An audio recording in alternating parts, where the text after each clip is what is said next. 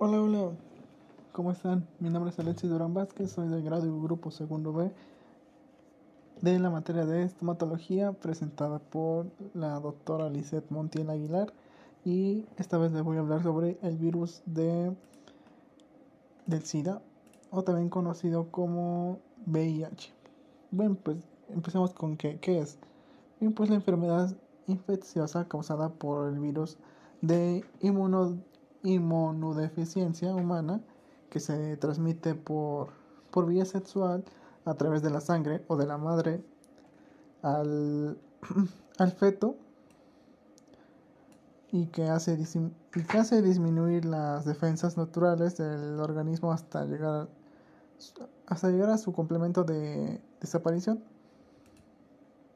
Tenemos de cómo se contrae bueno, pues la mayor parte de las personas que contraen el VIH o el SIDA lo contraen a través de las relaciones sexuales, anales o vaginales, o al compartir agujas, jeringas u otros implementos para la inyección de drogas. Tenemos algunos síntomas, o bueno, son los síntomas que puedes contraer con este virus. Empezamos con fiebre, que es el primer síntoma que te da. Tenemos el, dolor de cabeza que es insoportable, es como si te estuvieran pegando. Tenemos el dolor muscular y articular, que a la hora de estar moviendo tus dedos o tus rodillas, tus piernas, pues esto hace que, que tengas un dolor.